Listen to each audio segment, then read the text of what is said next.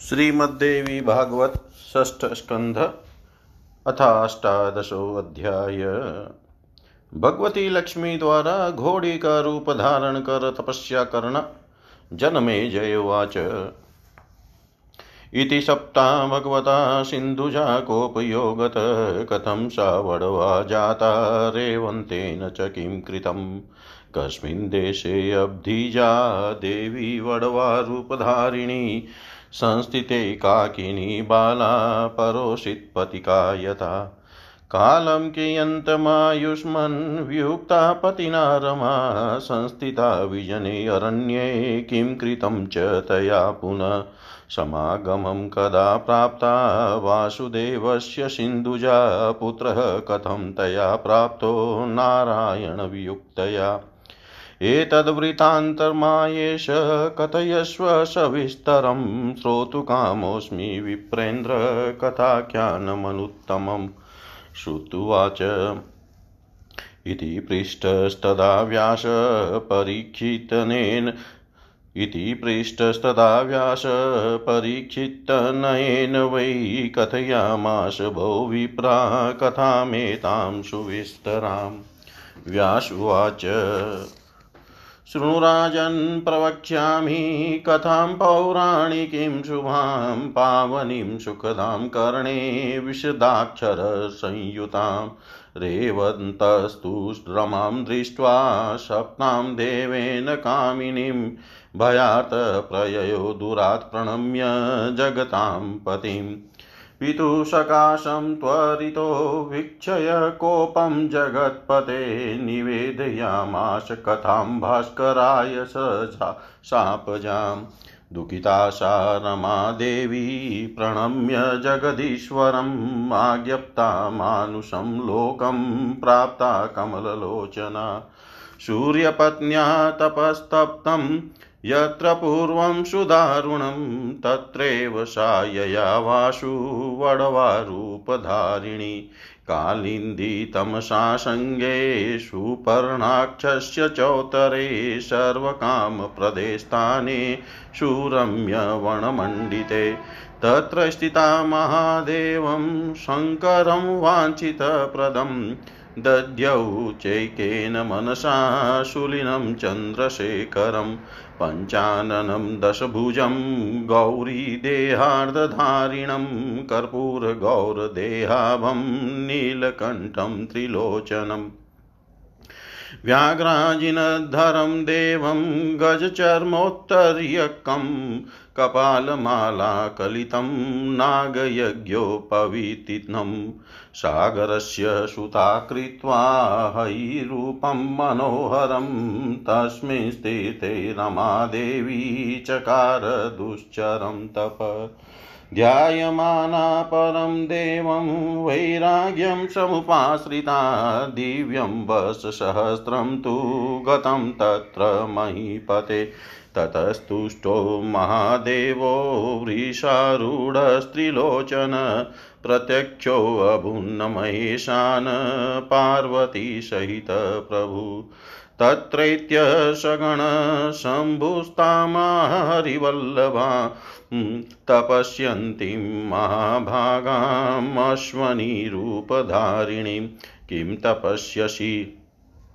कल्याणी जगन्मात वदस्व मे सर्वार्थदपतिस्ते अस्ति सर्वं लोकविधायक। हरिं त्यक्त्वाद्य माम् कस्मात् स्तौषि देवी जगत्पतिं वासुदेवं जगन्नाथं भुक्तिमुक्तिप्रदायकं। वेदोक्तं वचनं कार्यं नारीणां देवतापति नान्यस्मिन् सर्वथा भाव कर्तव्यकहिचित्त क्वचित् पतिशुश्रूषणं स्त्रीणां धर्म एव सनातन यादृशिस्तादृशसेव्य सर्वथा शुभकाम्यया। नारायणस्तु सर्वेषां सेव्यो योग्य सदेव हि, तं त्यक्त्वा देवदेवेशं किं माँ ध्यायसि सिन्धुजे। लक्ष्मीरुवाच। आशुतोषमहेशान् सप्ताहं पतिना शिव माँ समुद्धर देवे। शापादस्मादयानिधे तदोक्तं हरिणा शम्भो शापानुग्रहकारणं विज्ञप्तेन मया कामं, दयायुक्तेन विष्णुना। यदा ते भविता पुत्रस्तदा शापस्य मोक्षणं भविष्यति च वैकुण्ठवासस्ते कमलालये। इत्युक्ताहं तपस्तप्तुमागतास्मि तपोवने, आराधितो मया देव त्वं सर्वार्थप्रदायक। पतिसङ्गं विना पुत्रं देवदेव लभे कथं स तु तिष्ठति वैकुण्ठे त्यक्त्वा वामामनागसम् वरं मे देहि देवेश, यदि तुष्टोऽसि शङ्कर, तव तस्य द्विधा भावो नास्ति नूनं कदाचन। मयेतद्गिरिजाकान्तज्ञातं पत्युपुरोहर, यस्त्वं यो वशो पुनर्योर्योऽसो स त्वं नास्त्यत्र संशय। एकत्वं च मया ज्ञात्वा मया ते स्मरणं कृतम्, अन्यथा मम दोषस्त्वामाश्रयन्त्या भवेच्छिव शिशिव उवाच। कथं ज्ञातस्त्वया देवी मम तस्य च सुन्दरी ऐक्यभावो हरेर्नूनं सत्यं मे वद सिन्धुजे। एकत्वं च न जानन्ति देवाश्च मुनयस्तथा। ज्ञानिनो वेदतत्त्वज्ञा कुतर्कोपहता किल मद्भक्ता वासुदेवस्य निन्दका भवस्तथा। विष्णुभक्तास्तु बहवो मम निन्दापरायणा। भवन्ति कालभेदेन कलो देवी विशेषत।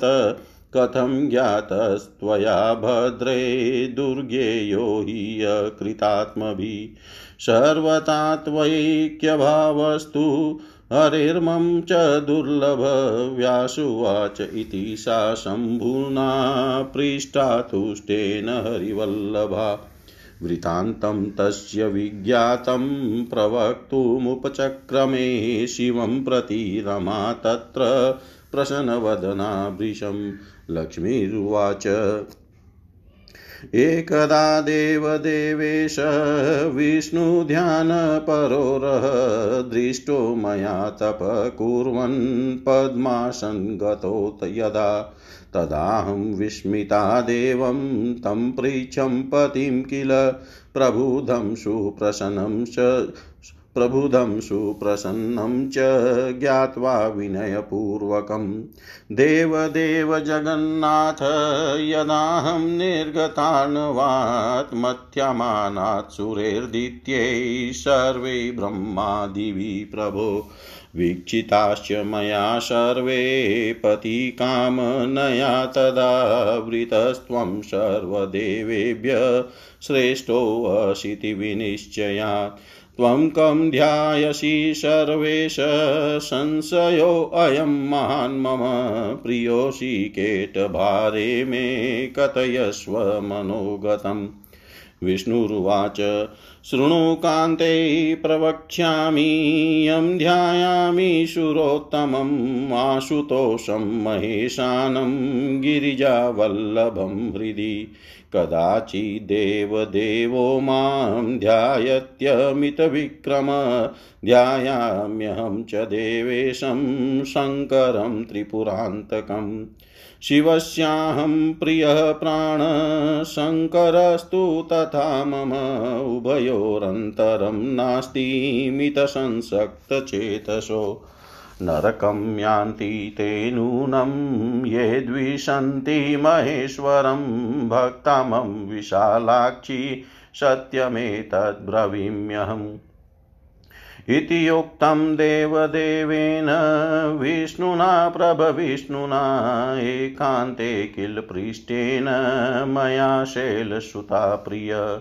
तस्मात् त्वां वल्लभं विष्णोर्ज्ञात्वा ध्यात्वतीहं तथा कुरु महेशान यथा मे प्रियसङ्गम। व्यासुवाच इति श्रियो वचः श्रुत्वा प्रत्युवाच महेश्वर, तामाश्वास्य प्रियैर्वाक्यैर्यथार्थं वाक्यकोविद। स्वस्था भव पृथुश्रोणी, तुष्टोऽहं तपसा तव, ममागमस्ते पतिना भविष्यति न संशय। अत्रैव हयरूपेण भगवान् जगदीश्वर आगमिष्यति ते कामं पूर्णं कर्तुं मयेरित तथा प्रेरयिष्यामि तं देवं मधुसूदनं प्र, यथा सौहयरूपेण त्वामेष्यति मदातुर।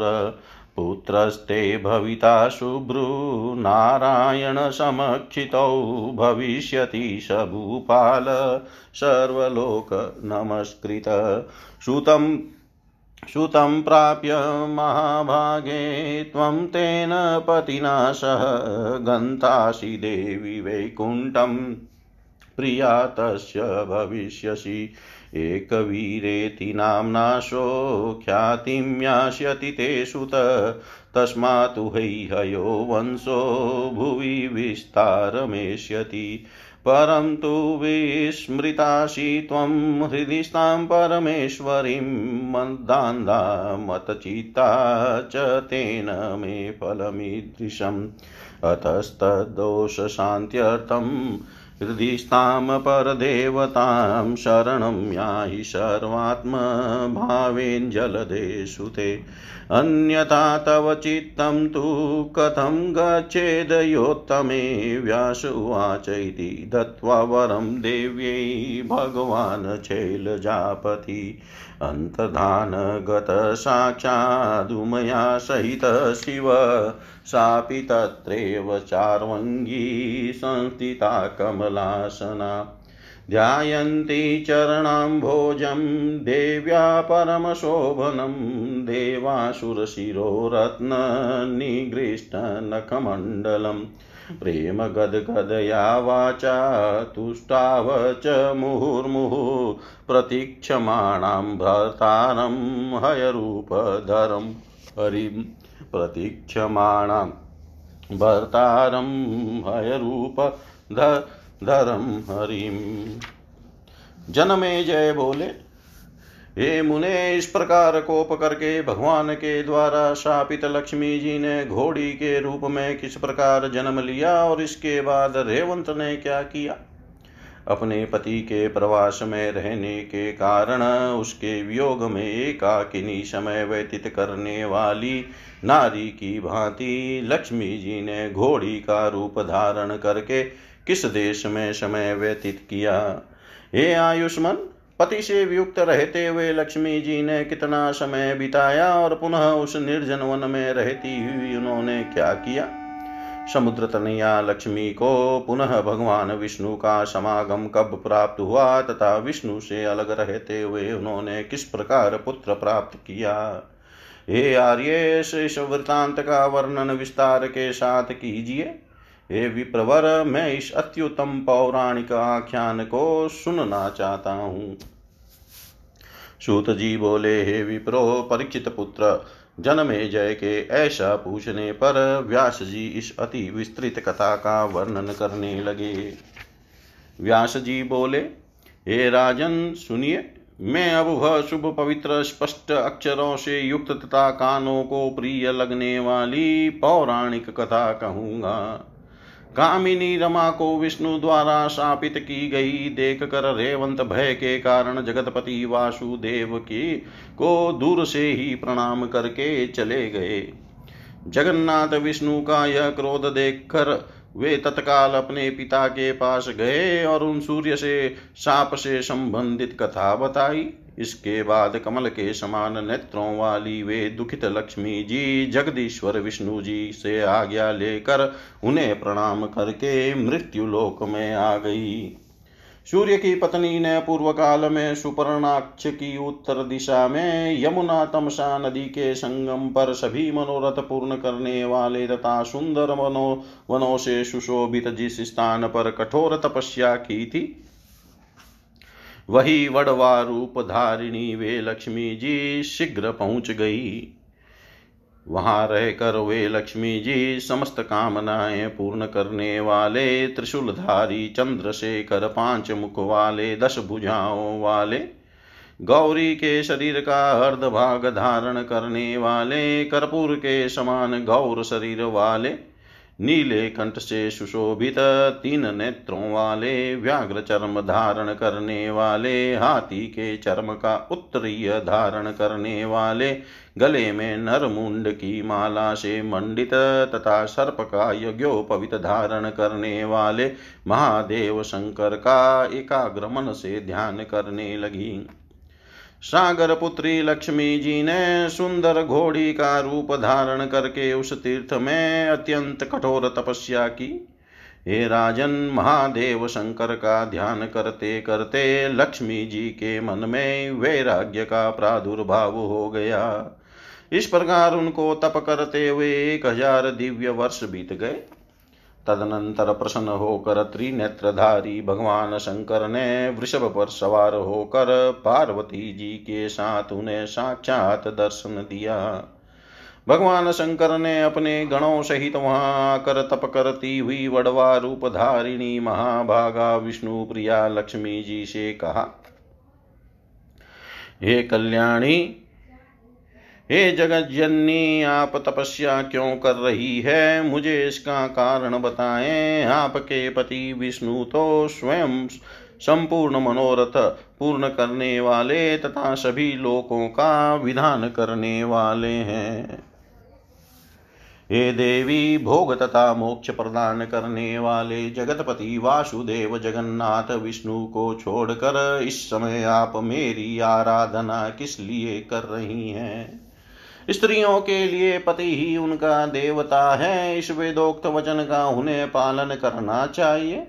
किसी दूसरे में कभी कहीं भी भावना नहीं करनी चाहिए। पति की सेवा शुश्रूषा ही स्त्रियों का सनातन धर्म है। पति चाहे जैसा भी हो, कल्याण की इच्छा रखने वाली स्त्री को निरंतर उसकी सेवा करनी चाहिए। भगवान विष्णु तो सर्वदा सभी प्राणियों की आराधना के योग्य है। अतएव हे सिंधु जे, उन देवाधिदेव को छोड़कर आप मेरा ध्यान क्यों कर रही हैं?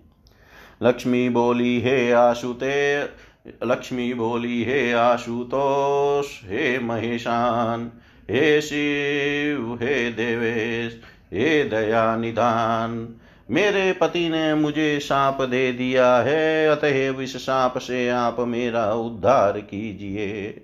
हे शंभो, उस समय मेरे बहुत पूछने पर दयालु भगवान विष्णु से, विष्णु ने सांप से मुक्ति का यह उपाय भी बतला दिया था।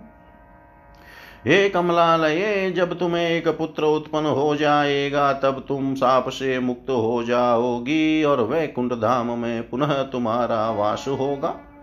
हे देव, श्री विष्णु के इस प्रकार कहने पर मैं तपस्या करने के लिए इस तपोवन में आ गई और संपूर्ण कामनाओं की पूर्ति करने वाले आप परमेश्वर की आराधना करने लगी।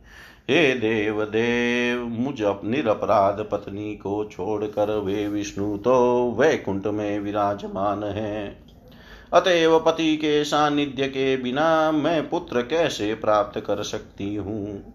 हे देवेश, हे शंकर, यदि आप मुझ पर प्रसन्न हैं तो मुझे वर दीजिए। आप तथा श्रीहरि में निश्चित रूप से कोई भेद नहीं है। हे गिरिजा कांत हे हर जब मैं पति देव के पास थी, तभी से मुझे यह ज्ञात है कि जो आप हैं वही वे है, तथा जो वे हैं वही आप है, इसमें संशय नहीं है। आप तथा विष्णु में एकत्व जान कर ही मैंने आपका स्मरण किया है, अन्यथा हे शिव, आपका आश्रय लेने से मुझे दोष ही लगता। शिव बोले हे देवी, हे सुंदरी, मेरे तथा उन विष्णु के एकत्व का ज्ञान तुम्हें किस प्रकार हुआ? हे सिंधु जे, मुझे सच सच बताओ। देवता, मुनि, ज्ञानी तथा वेदों के तत्वदर्शी विद्वान भी तरह तरह के कुतर्कों से ग्रस्त पड़े रहने के कारण इस ऐक्य भाव को नहीं जानते। मेरे बहुत से भक्त वासुदेव श्री विष्णु के निंदक हैं तथा श्री विष्णु के बहुत से भक्त मेरी निंदा में लगे रहते हैं। हे देवी काल भेद के कारण कलयुग में ऐसे लोग विशेष रूप से होंगे। हे भद्रे, दूषित आत्मा वाले लोगों द्वारा दुर्ज्ञेय उस एकत्व को आप कैसे जान गई? मेरे तथा श्री विष्णु का ऐक्य भाव जान पाना सर्वथा दुर्लभ है। व्यास जी बोले, प्रसन्न हुए भगवान शंकर के इस प्रकार पूछने पर अत्यंत प्रसन्न मुख वाली हरि प्रिया लक्ष्मी जी ने उस एकत्व से संबंधित ज्ञात प्रसंग को शिव जी से कहना प्रारंभ किया।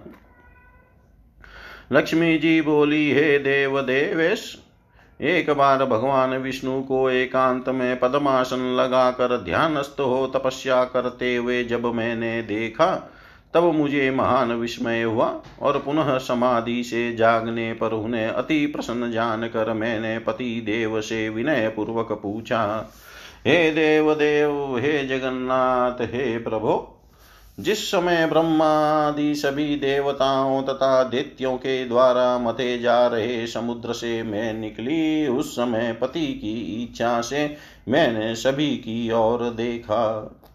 सभी देवताओं की अपेक्षा आप ही श्रेष्ठ हैं, ऐसा निश्चय करके मैंने आपका ही वर्ण किया था। अतः हे सर्वेश, आप किसका ध्यान कर रहे हैं? मुझे यह महान संदेश, संदेह है। हे केट भारे, आप मेरे प्रिय हैं, अतः अपने मन की बात मुझे बताएँ। विष्णु बोले, हे प्रिय मैं जिन सुरश्रेष्ठ आशुतोष महेश्वर तथा पार्वती पति शंकर का ध्यान अपने हृदय में कर रहा हूँ, उनके विषय में बताऊँगा, सुनो। असीम पराक्रम संपन्न देवाधिदेव भगवान शंकर कभी मेरा ध्यान करते हैं और कभी मैं त्रिपुरासुर के संहारक देवेश शंकर का ध्यान करने लगता हूँ। शिव का प्रिय प्राण मैं हूँ, तथा मेरे प्रिय प्राण वे हैं। इस प्रकार परस्पर अनुरुक्त चित वाले हम दोनों में कोई अंतर नहीं है। हे विशाल नयने, मेरे जो भक्त भगवान शंकर से द्वेष करते हैं, वे निश्चित रूप से नरक में पड़ते हैं, मैं यह सत्य कह रहा हूँ। हे गिरिजा वल्लभ, एकांत में मेरे पूछने पर सर्वसमर्थ देव देव भगवान विष्णु ने ऐसा बताया था। अतएव आपको विष्णु का परम प्रिय जानकर मैंने आपका ध्यान किया। हे महेशान अब जैसे मुझे पति सानिध्य प्राप्त हो जाए, वैसा आप कीजिए। व्यास जी बोले, लक्ष्मी जी का यह वचन सुनकर वाणी विशारद भगवान शंकर ने मधुर वचनों से उन्हें आश्वासन देकर कहा, हे पृथु श्रोणी, धैर्य रखो। मैं तुम्हारी तपस्या से प्रसन्न हूँ। पति से तुम्हारा मिलन अवश्य होगा, इसमें संदेह नहीं है। वे भगवान जगदीश्वर मुझसे प्रेरित होकर तुम्हारी कामना पूर्ण करने के लिए अश्व का रूप धारण करके यहीं पर आएँगे। मैं उन मधुसूदन को इस प्रकार प्रेरित करूँगा, जिससे वे मदातुर होकर अश्वरूप में तुम्हारे पास आएँगे। ये शुभ्रु उन्हीं नारायण के समान तुम्हें पुत्र उत्पन्न होगा। वह पृथ्वी पर राजा के रूप में प्रतिष्ठित तथा सभी लोगों से नमस्कृत होगा।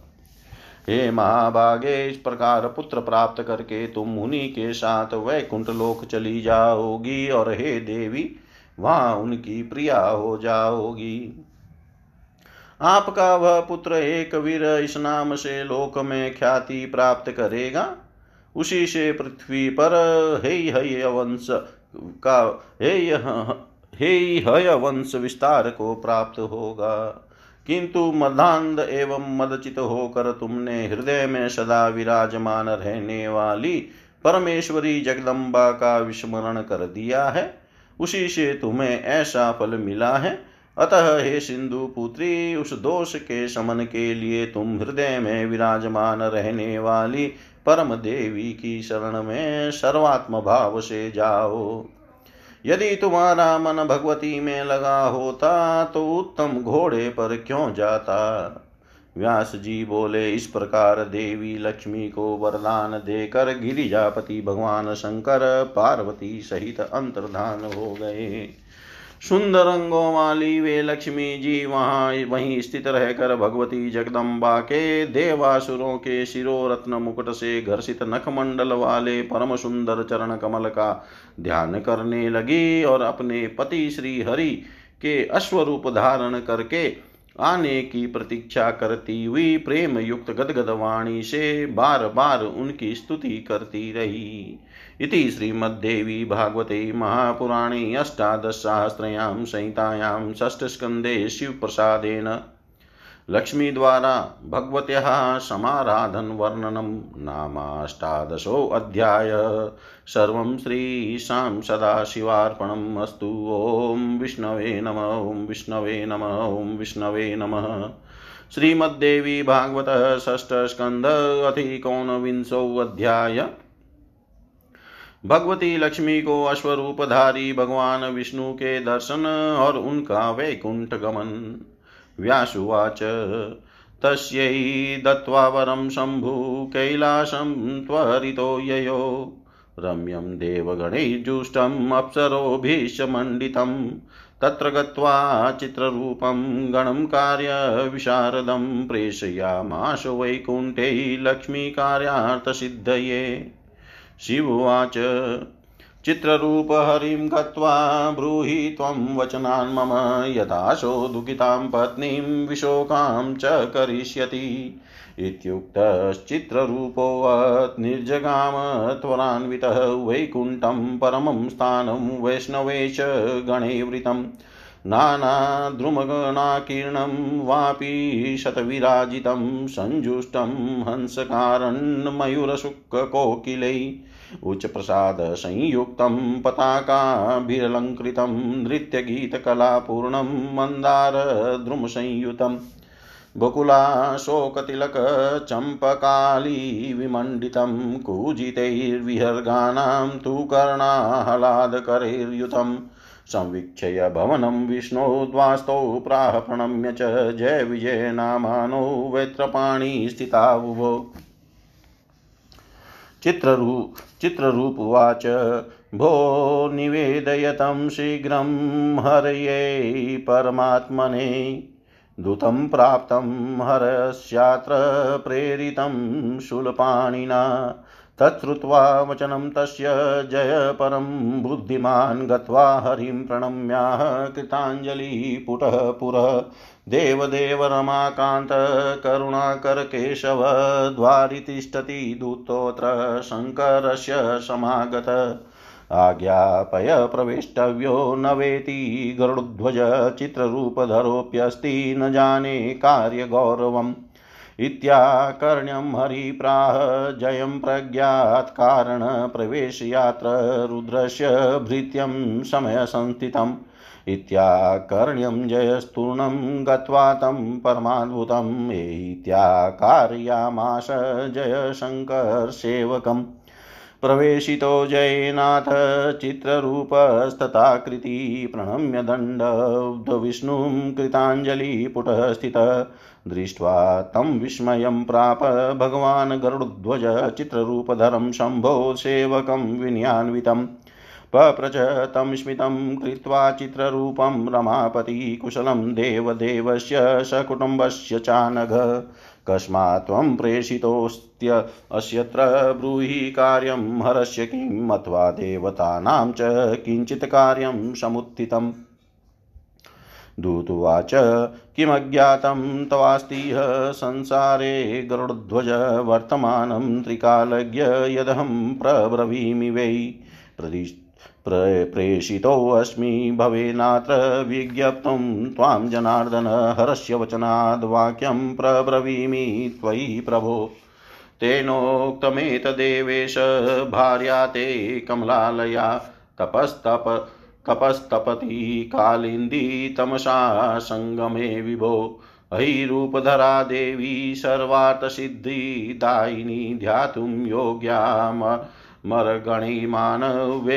मरगणीमानवैर्यक्षकिन्नरै विना तया नरः कोऽपि सुखभागी भवे नहि, तां त्यक्त्वा पुनरीकाक्ष प्राप्नोषि किं सुखं हरे। दुर्बलोऽपि स्त्रियं पाति निर्धनोऽपि जगत्पते, विनापराधं च विभो किं त्यक्त्वा जगदीश्वरीम्।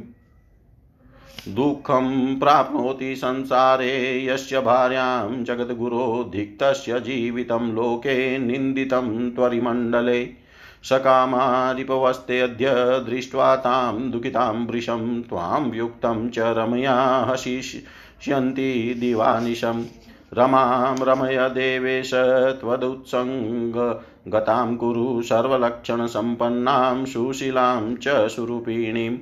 सुखितो भवतां प्राप्य वल्लभां चारुहासिनीं कान्ता विरहजं दुःखं स्मराम्यहमनान्तुर। मम भार्यामृता विष्णो दक्षयज्ञे सती यदा तदाहं दुःसहं दुःखं भुजे क्षण। संसारेऽस्मिन्नर कोऽपि मा भून्मत्सदृशोऽपर मनसा कर्मं शोकं तस्या विरपीडित कालेन महता प्राप्ता मया गिरिसुता पुनः तपस्तप्त्वातिदुसाध्यं या दग्धा हरे किं सुखमापनं त्वया सन्त्यज्य कामिनीमेकाकी तिष्ठता कालं सहस्रवत्सरात्मकम्। गत्वा श्वास्य महाभागां समानय निजालयं।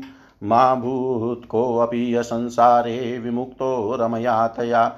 कृत्वा तुरगरूपं त्वं भज त्वां कमलालयाम् उत्पाद्य पुत्रमायुष्यं स्तामानय शुचिस्मिताम्। व्यासुवाच हरिराकर्ण्य तद्वाक्यं चित्ररूपस्य भारत। तथेति उक्त्वा तु तं दूतं प्रेषयामाश शङ्करम्। गते दूते यद्भगवान् वैकुण्ठात् कामसंयुत जगाम धृत्वा तत्राशु वाजिरूपं मनोहरम् यत्र सा वडवारूपं कृत्वा तपति सिन्धुजा विष्णुस्तं देशमासाद्य तां पश्यद्वयीं स्थिताम्। सापि तं वीक्षय गोविन्दं हयरूपधरं पतिं ज्ञात्वा वीक्षय स्थिता साध्वी विस्मिता साश्रुलोचना तयोस्तु सङ्गमस्तत्र प्रवृतो मन्मथार्तयो कालिन्दी तमसा सङ्गे पावने लोकविस्तृते। सगर्भां सा तदापजाता वडवा हरिवल्लभा शुशुवे सुन्दरं बालं तत्रैव सुगुणोत्तरम् तामाह भगवान् वाक्यं प्रहस्य समयाश्रितं त्यज्याद्यवाडवं देहं पूर्वदेहा भवादुना। गमिष्यावः स्ववैकुण्ठमावां कृत्वा निजं वपुतिष्ठत्वत्र कुमारोऽयं त्वया जातः सुलोचने। लक्ष्मीरुवाच, स्वदेहसम्भवं पुत्रं कथं हित्वा व्रजाम्यहं स्नेहसुदुस्त्यज कामं स्वात्मजयस्य सुरर्षभ। का गतिः स्याद् मे आत्मन बालस्यास्य नदीतटे अनाथस्या समर्थस्य विजने अल्पत नोरिह।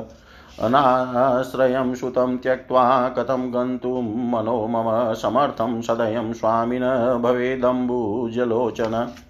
दिव्यदेहो ततो जातो लक्ष्मीनारायणाबुभो विमानवरसंविष्टौ स्तूयमानौ सुरेर्दिवि। गन्तुकामं प्रतिं काप्राह कमला कमलापतिं गृहाणेमं सुतं नाथ नाहं शक्तास्मि आपितुम् प्राणप्रियोऽस्ति मे पुत्रः कान्त्या त्वतसदृशः प्रभो गृहीत्वेन गमिष्यावो वैकुण्ठं मधुसूदन। हरिरुवाच, मा विषादं प्रिये कर्तुं त्वमहर्षि वरानने तिष्ठ, त्वयं सुखेनात्र रक्षा मे विहितात्युह। कार्यं किमपि वामोरु वर्तते, महदद्भुतं निबोध कथयाम्यद्यसु विमोचने। तुर्वसुर्नाम विख्यातो ययाति तनुजो भुवि हरिर्वामेति पित्रास्य कृतं नाम सुविश्रुतं। स राजा पुत्रकामोद्य तपस्तपति पावनेति ते वर्षशतं जातं तस्य वै कुर्वतस्तपः। तस्या ते निर्मितः पुत्रो मयायं कमलालये तत्र गत्वा नृपं शुभ्रु प्रेरयिष्यामि साम्प्रतम् तस्मै दास्याम्यहं पुत्रं पुत्रकामाय कामिनी गृहीत्वा स्वगृहं राजा प्रापयिष्यति बालकम् व्यासुवाच इत्याश्वास्य प्रियाँ पद्मां कृत्वा रक्षां च बालके विमानवर्मारुह्य प्रययो प्रियया सह, विमानवर्मारुह्य प्रययो प्रियया सह। व्यास जी बोले, उन लक्ष्मी जी को वरदान देकर भगवान शंकर देवगणों से सेवित तथा अप्सराओं से सुशोभित रमणिक कैलाश पर शीघ्र चले गए। वहाँ पहुँचते ही शंकर जी ने लक्ष्मी का कार्य सिद्ध करने के उद्देश्य से अपने कार्य कुशल गण चित्र रूप को वैकुंठ भेजा। शिव जी बोले, हे चित्र रूप तुम विष्णु के पास जाकर मेरे शब्दों में यह बात कहो और इस प्रकार यत्न करना जिससे वे अपनी दुखी पत्नी को शोक मुक्त कर दे। भगवान शंकर के ऐसा कहने पर वह चित्र रूप वैष्णव गणों से घिरे अनेक प्रकार के वृक्ष समूहों से युक्त, सैकड़ों बावलियों से सुशोभित हंस सारस मोर सुख तथा कोकिलों से सुसेवित पताकाओं से सुशोभित ऊँचे ऊँचे भवनों वाले नृत्य तथा गायन कला में प्रवीण जनों से युक्त मंदार वृक्षों से परिपूर्ण बकुल, अशोक, तिलक, चंपक आदि वृक्षों की पंक्तियों से मंडित तथा पक्षियों के कण प्रिय कलरवों से गुंजित परम धाम वैकुंठ के लिए शीघ्र ही निकल पड़ा। वहाँ भगवान विष्णु का भवन देख कर हाथ में दंड छड़ी धारण किए हुए द्वार पर स्थित जय विजय नामक दो द्वारपालों को प्रणाम करके चित्र रूप ने उनसे कहा चित्र रूप बोला, हे द्वारपालो, तुम लोग शीघ्र ही भगवान विष्णु को सूचित कर दो कि शूल पाणी शिव द्वारा भेजा गया उनका दूत यहाँ आया है। उसकी बात सुनकर परम बुद्धिमान जय श्री हरि के पास जाकर उन्हें प्रणाम करके दोनों हाथ जोड़कर बोला, हे देव देव हे रमाकांत, हे करुणाकर, हे केशव, भगवान शंकर का दूत आया हुआ है, वह द्वार पर खड़ा है। हे गरुड़ ध्वज आप आदेश दीजिए कि उसे प्रवेश कराया जाए अथवा नहीं। उसका नाम चित्र रूप है, मैं उसके आने का प्रयोजन नहीं जानता। ऐसा सुनकर दूत के आने का कारण पहले से ही जानने वाले भगवान विष्णु ने जैसे कहा, द्वार पर रुके हुए शंकर के भृत्य को यहाँ ले आओ। यह सुनकर शीघ्रता पूर्वक जाकर अंदर आइए। ऐसा उस शंकर सेवक परम अद्भुत चित्र रूप से जय ने कहा। अपने चित्र रूप नाम के समान ही आकृति वाले उसको जय ने प्रवेश कराया। तब विष्णु को साष्टांग प्रणाम करके दोनों हाथ जोड़कर वहाँ उनके समक्ष वह खड़ा हो गया। विनय से युक्त तथा विचित्र रूप धारण करने वाले उस शंभु सेवक को देख कर गरुड़ ध्वज भगवान विष्णु विस्मय में पड़ गए। तत्पश्चात रमापति विष्णु ने मुस्कुराकर उस चित्र रूप से कहा, हे पुण्यात्मन, सपरिवार देवादि देव शंकर जी का कुशल तो है। तुम यहाँ किस लिए भेजे गए हो? शंकर जी का कौन सा कार्य है? अथवा देवताओं को कोई काम तो नहीं आ पड़ा? मुझे बताओ। दूत बोला, हे गरुड़ हे त्रिकालज्ञ, इस संसार की कौन सी बात आपको विदित नहीं है? तथापि इस समय जो बात है, उसे मैं आपसे कह रहा हूँ। हे जनार्दन, उस बात को बताने के लिए मैं शंकर जी के द्वारा यहाँ भेजा गया हूँ। हे प्रभु, शिव जी के कहे गए शब्दों में मैं आपसे कह रहा हूँ। हे देवेश, उन्होंने कहा है कि हे विभो, आपकी भार्या लक्ष्मी जी यमुना और तमसा नदी के संगम पर तपस्या कर रही है। देवगण मानव यक्ष तथा किन्नरों के द्वारा आराधना के योग्य एवं समस्त मनोरथ पूर्ण करने वाली वे देवी घोड़ी का रूप धारण किए हैं। उन देवी के बिना इस जगत का कोई भी प्राणी सुखी नहीं रह सकता। हे पुंडरिकाक्ष, हे हरे, उनका परित्याग करके आप कौन सा सुख प्राप्त कर रहे हैं? हे जगत पते दुर्बल तथा निर्धन व्यक्ति भी अपनी भार्या की रक्षा करता है। तब हे विभो, आपने बिना अपराध के ही उन जगदीश्वरी का त्याग क्यों कर दिया है? हे जगत गुरु जिसकी भार्या संसार में दुख प्राप्त करती है, उसके जीवन को धिकार है। ऐसा व्यक्ति शत्रु समुदाय में निंदित होता है। आपके स्वार्थी शत्रु इस समय लक्ष्मी जी को अत्यंत दुखित तथा आपको उनसे विलग देख कर दिन रात हँसते होंगे। हे देवेश, आप सभी लक्षणों से संपन्न, सुशीला तथा सुंदर रूप वाली लक्ष्मी जी को अपने अंक में विराजमान कीजिए और उनके साथ आनंद प्राप्त कीजिए। सुंदर मुस्कान वाली प्रिया लक्ष्मी को प्राप्त कर आप सुखी हो जाइए। उदास रहता हुआ मैं ही स्त्री वियोग से उत्पन्न दुख को समझता हूँ। हे विष्णु, हे कमल नयन जब मेरी भार्या सती दक्ष के यज्ञ में मृत हो गई थी, तब मुझे असहनीय दुख भोगना पड़ा था। उसके विरह से पीड़ित होकर मैं मन में यह शोक करता था कि संसार में मेरा जैसा कोई अन्य व्यक्ति न हो। जो सती क्रोध वश दक्ष के यज्ञ में जलकर भस्म हो गई थी, उसे मैंने बहुत समय तक कठोर तपस्या करके गिरिजा के रूप में पुनः प्राप्त किया था। हे हरे, आपने अपनी भार्या को छोड़कर एक हज़ार वर्ष की अवधि तक अकेले रहते हुए कौन सा सुख प्राप्त कर लिया? अतः आप महाभागा लक्ष्मी के पास जाएँ और उन्हें आश्वासन देकर अपने घर ले आए। इस संसार में कोई भी प्राणी उन रमा लक्ष्मी से विमुक्त न होने पाए। हे आयुष्मान, आप अभी अश्वरूप धारण करके, पवित्र मुस्कान वाली लक्ष्मी के पास जाइए और पुत्र उत्पन्न करके उन्हें वैकुंठ ले आइए। व्यास जी बोले, हे भारत चित्र रूप की वह बात सुनकर भगवान विष्णु ने ठीक है ऐसा कहकर उस दत्त दूत को शंकर जी के पास भेज दिया। तत्पश्चात दूत के चले जाने पर भगवान विष्णु मनोहर स्वरूप धारण कर काम युक्त होकर शीघ्र ही वैकुंठ से वहीं पर पहुँचे, जहाँ घोड़ी का रूप धारण कर सिंधु तनया लक्ष्मी जी तपस्या कर रही थी। विष्णु जी ने उस स्थान पर पहुंचकर है रूप धारिणी लक्ष्मी जी को विराजमान देगा, अश्वर का रूप धारण किए हुए अपने पति गोविंद को देखते ही लक्ष्मी जी ने भी उन्हें पहचान लिया और वे साध्वी विस्मय में पड़कर अश्रुपूरित नेत्रों से देखती हुई वहीं खड़ी रही। यमुना और तमसा तमसा के लोक प्रसिद्ध पवित्र संगम पर कामार्तुन दोनों का समागम हुआ। इस प्रकार वड़वा रूप धारिणी वे विष्णु प्रिया गर्भवती हो गई और वहीं पर उन्होंने सदगुणों से संपन्न तथा सुंदर पुत्र को जन्म दिया। भगवान विष्णु ने हंसकर उनसे यह समयोचित बात कही, तब, अब अब, तुम अब अपना यह अश्वी रूप छोड़ दो और पहले जैसा शरीर धारण कर लो।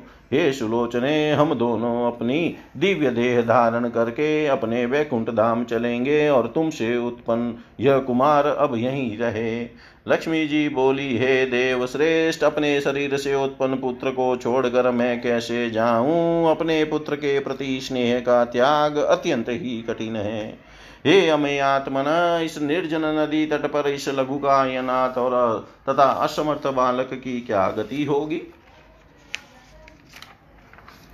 हे कमल नयन, हे स्वामी ने इस आश्रयहीन पुत्र को छोड़कर मेरा दयालु मन यहाँ से जाने के लिए भला कैसे तैयार हो सकता है?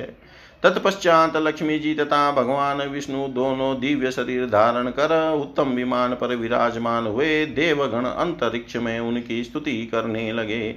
वैकुंठ के लिए प्रस्थान करने के इच्छुक भगवान विष्णु से लक्ष्मी जी ने कहा, हे नाथ मैं इस पुत्र का त्याग नहीं कर सकती, अतएव इसे भी साथ ले लीजिए। हे प्रभो, मेरा यह प्राण के समान प्रिय पुत्र कांति के, मैं आप ही के सदृश है। हे मधुसूदन, इसे लेकर हम दोनों वैकुंठ चलेंगे। हरि बोले, हे प्रिय, हे वरान, ने इस पुत्र के विषय में शोक करना तुम्हारे लिए उचित नहीं है। यह सुखपूर्वक यहीं रहे, मैंने इसकी रक्षा का उपाय कर दिया है। हे वामोरु इस पुत्र के यहाँ छोड़ने के पीछे कोई महान तथा आश्चर्यजनक कारण छिपा है। मैं उसे बता रहा हूँ, तुम जान लो। इस पृथ्वी पर यह आति के पुत्र तुर्वसु नामक एक प्रसिद्ध राजा हैं। उनके पिता ने उनका लोक प्रसिद्ध हरिवर्मा यह नाम रखा था। इस समय पुत्र की कामना वाले वे नरेश एक पवित्र तीर्थ में तपस्या कर रहे हैं। उन्हें तप करते हुए पूरे एक सौ वर्ष बीत चुके हैं। हे कमलालय, उन्हीं के लिए मैंने यह पुत्र उत्पन्न किया है। ये शुभ्रु महाराजा के पास जाकर मैं उन्हें इसी समय भेज दूँगा। हे प्रिय पुत्र के अभिलाषी, उन्हीं राजा को मैं यह पुत्र दे दूँगा और वे इस बालक को लेकर अपने घर चले जाएँगे। व्यास जी बोले, इस प्रकार अपनी प्रिय भार्या को आश्वासन देकर तथा बालक की रक्षा का प्रबंध करके भगवान विष्णु उत्तम विमान पर आरूढ़ होकर अपनी प्रिया के साथ चले गए। इति श्रीमद्देवी भागवते महापुराणे अष्टादशसहस्रयां संहितायां षष्ठस्कन्धे पुत्रजन्मान्तरम् स्वस्वरूपेण वैकुण्ठगमनवर्णनं नामेकोनविंशोऽध्याय सर्वं श्रीशां सदाशिवार्पणम् अस्तु ॐ विष्णवे नम ॐ विष्णवे नम ॐ विष्णवे नमः